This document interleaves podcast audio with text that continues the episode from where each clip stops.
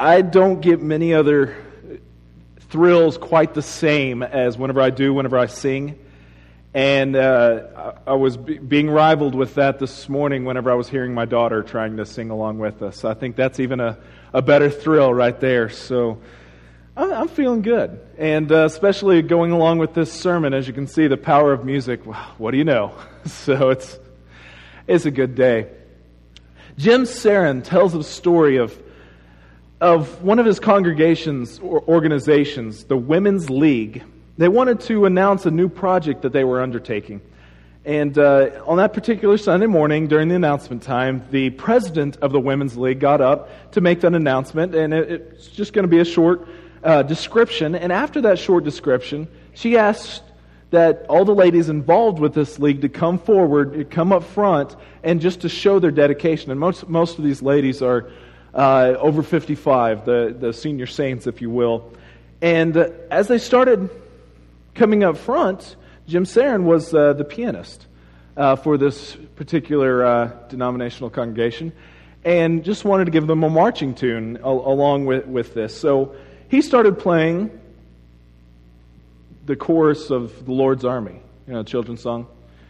And just to keep that march going. And in his head, he was thinking, I was hearing the familiar words I may never march in the infantry, ride in the cavalry. All right, going through that. But to his dismay, everyone else was hearing the words from the original tune. I didn't know it, but you may know it. The old gray mare, she ain't what she used to be. Hey, kind of changes the mood.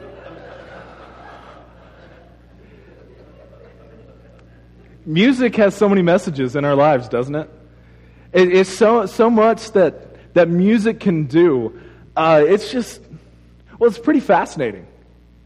I know you ask a, a young couple that are in love, what's your song? Most of them will have a song. I, I may have had a song for every girlfriend that I had, so I, I don't remember what each song was, but it was at that time, it was, it was important. Was particular. But maybe you can remember your song. It, it conveys that love just that love. It was that song that resonated about that. Or it, it can also speak, music can speak of depression too. Ever listen to country music? You know, I, I think I should rest my case right there, but a lot of country music is about depression and a lot of things that are going on. Uh, you know, you've always heard the, the statement play a country song backwards, and what do you get? He gets his house back, he gets his wife back, his dog comes back from the dead. You know, it's just how it kind of works. But there's also, you know, eras. I wasn't alive in the 60s. I wasn't, I wasn't there for a lot of that music, but I like listening to a lot of the, those artists. And it's really kind of fascinating. What was the main theme of a lot of the songs during that time? Protest, wasn't it? You're going to protest just about anything. Protest the war, protest the government, going to protest people telling us what to do. Just protest to protest. Now, not all the songs in the 60s were like that, but there was a good chunk of songs that were like that. Music communicates to us. I believe uh, music just has an ability that is powerful. Even the military recognizes this. I think it's kind of interesting that if you were to go to the Pentagon School of Music, it'll take you 15 months to get your degree to be a band, band director. Yet, if you went to be a jet pilot, it only takes you 13 months. Kind of makes you feel good, doesn't it? There's an importance there. There's something that music just has. It has a power to communicate, has a power to inspire, has a power to change us. How often do you get in your car and not turn on the music? How often is your life just void of any music? I think uh, Hollywood directors understand the power of music. When they're coming up with a great scene, Katie and I, being musical people ourselves, are always fascinated on what they bring. What would Jaws be like without the da dum? I mean, what would it be like? It wouldn't be the same. If they were playing something, you know, light and, and frilly, it just, oh no, Jaws is coming, you know? But when you hear just that, that bass sound, you, you know something, something bad is coming. Directors understand that. According to Don Campbell, he's founder of the Institute of Music, Health, and Education, music can communicate to us even when we're not influenced by the words of a song. He says music in, impacts uh, physiology on a deep, basic level. The human heartbeat is especially attuned to sound. Changing in tempo and volume act as natural pacemakers. Breathing slows down or speeds up along with the music. Did you ever realize that? Go listen to just a well written piece of music. Uh, you know, you may not be into Mozart or Beethoven or some of these, but when you listen to them just at their core, you find that if you feel your heart, it sometimes will be in beat. I think that's kind of interesting. In addition, music has a different effect on the function of the brain. It can slow down and equalize the brain waves to create a meditative state, or it can energize brain waves, quickening and the thinking process and enhancing creativity. How many of you uh, listen to pump up type music when you work out?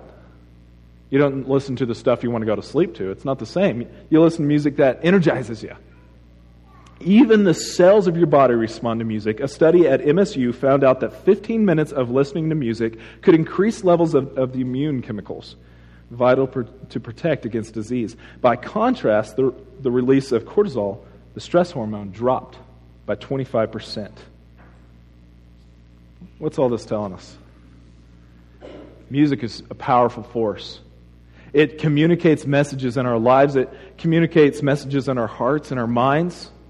Even the very cells of our body respond to music. The point that I'm getting at is in Colossians, then.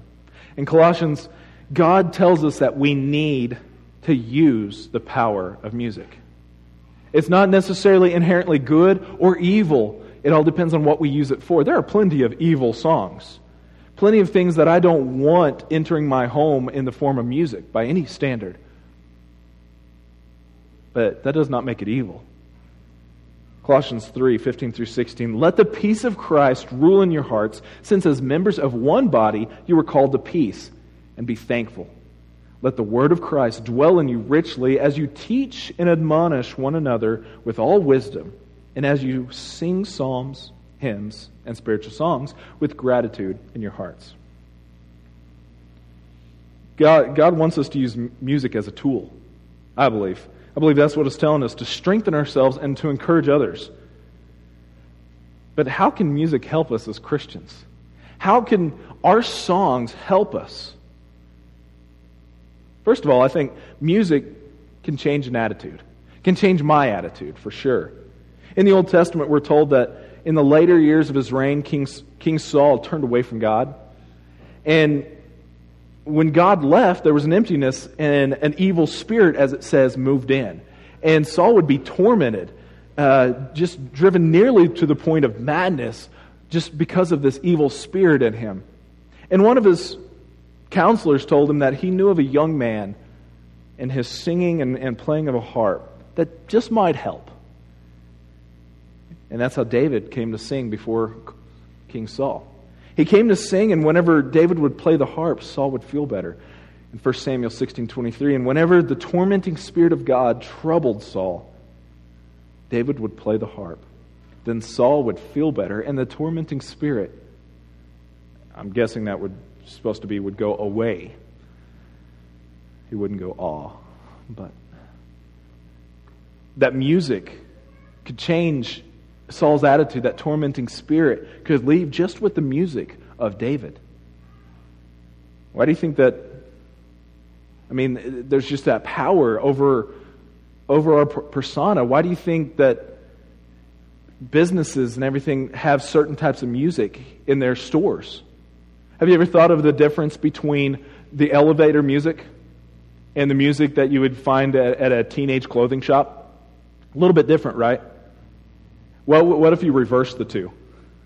What would happen?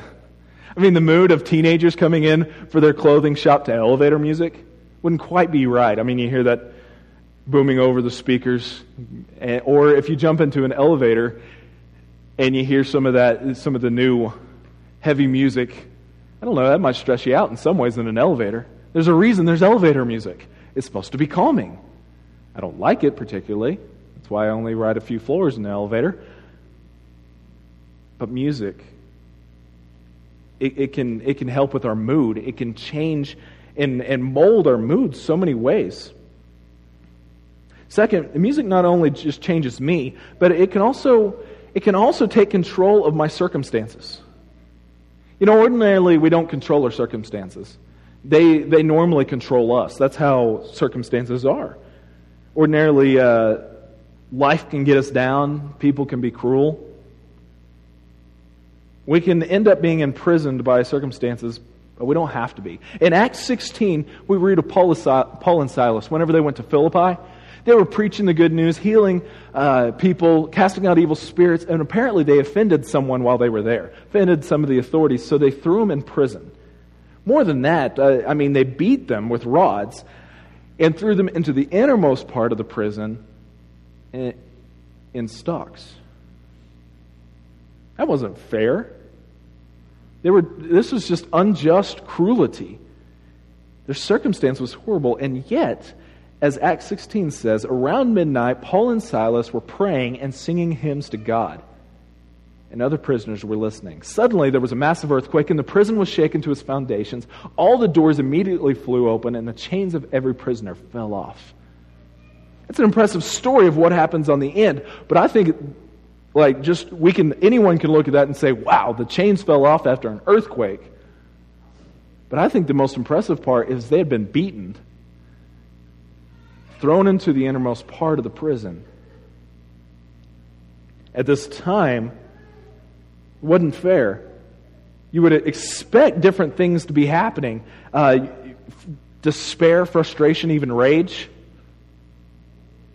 But what happened is praying and singing.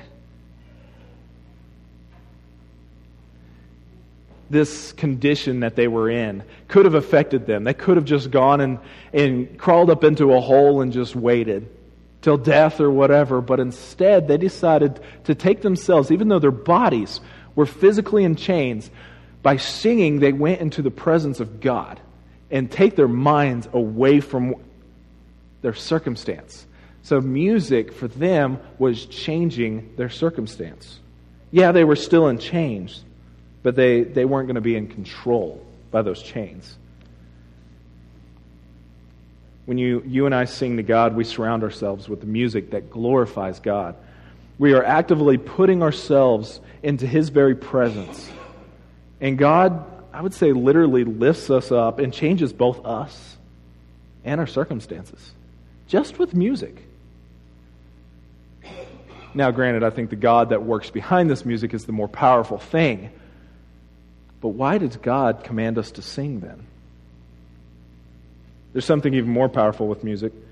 Singing gives us a tool to teach and witness with. Colossians 3:16 as we already read says let the word of Christ dwell in you richly as you teach and admonish one another with all wisdom and as you sing psalms, hymns and spiritual songs with gratitude in your hearts to God teach and admonish with your songs. I think one of the most overlooked aspects of Paul and Silas's experience in the prison in Philippi was that while they were there, other people were there too. And while they were singing, I don't think they necessarily intended for other people to hear them, but they did. Can you imagine? Here are two people that have been beaten badly thrown into the innermost part of the prison in stocks, basically, which aren't meant for comfort. You would expect to be hearing protest, howling from these curses and rage, or even just a silence as they suffered. But what did they hear instead? All the prisoners, they heard singing. This isn't church, this is prison. What are you doing? Why are you singing? I know these questions had to be coming through because whenever, whenever it came to that earthquake, all the doors flew open, the shackles fell off. Where, where are all the prisoners? In most prisons, if this were to happen, the doors fly open, everything fall off, what would happen to most prisoners? Opportunity. He came knocking. The doors are open, the shackles are off. God would want me to walk out and leave. But where were all the prisoners? Still sitting there. I believe still listening. It doesn't say it in Scripture that they were still singing at this point, but I believe they were. And the prisoners were there listening. And so, whenever the jailer came, afraid that everyone had escaped, Paul and Silas said, No, we're still here.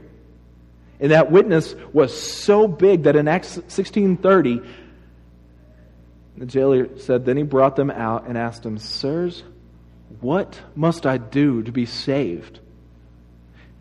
Then he took these two missionaries into his home where Paul and Silas taught the jailer and his family, and all of them came to know Jesus that very night.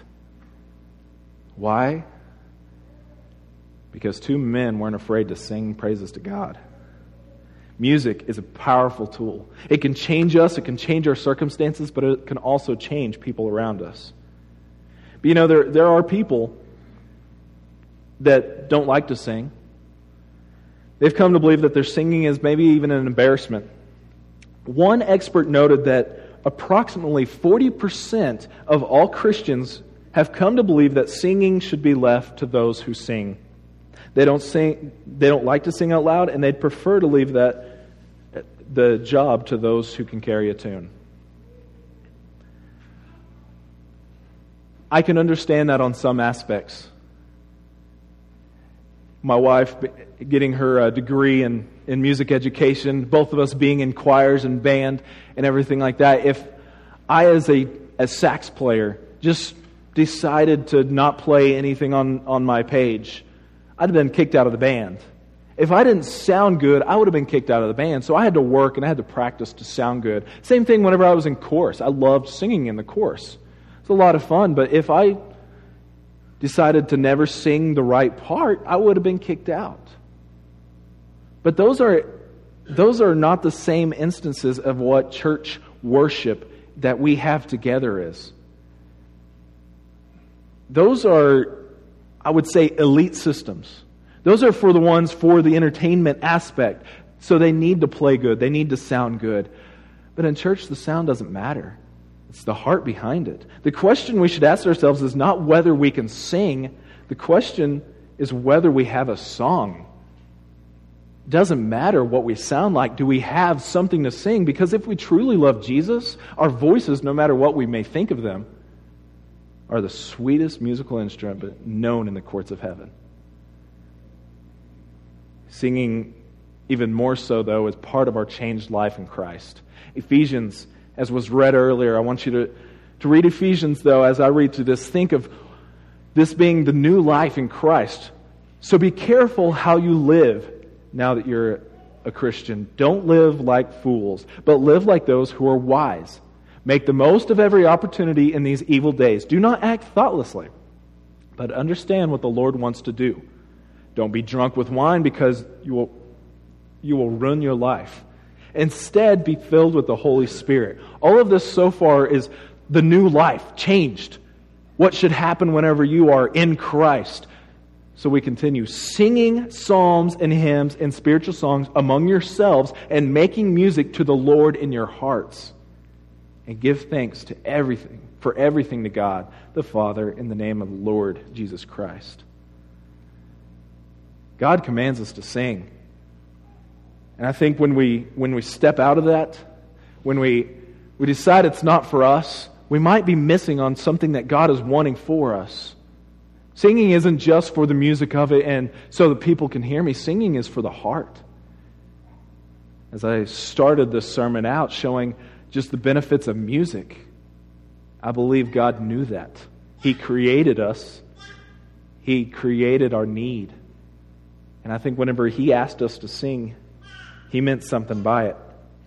For his 27th anniversary program, Johnny Carson included a closing segment from one of the previous shows that had caught him off guard, he said at the time, but which had actually moved him.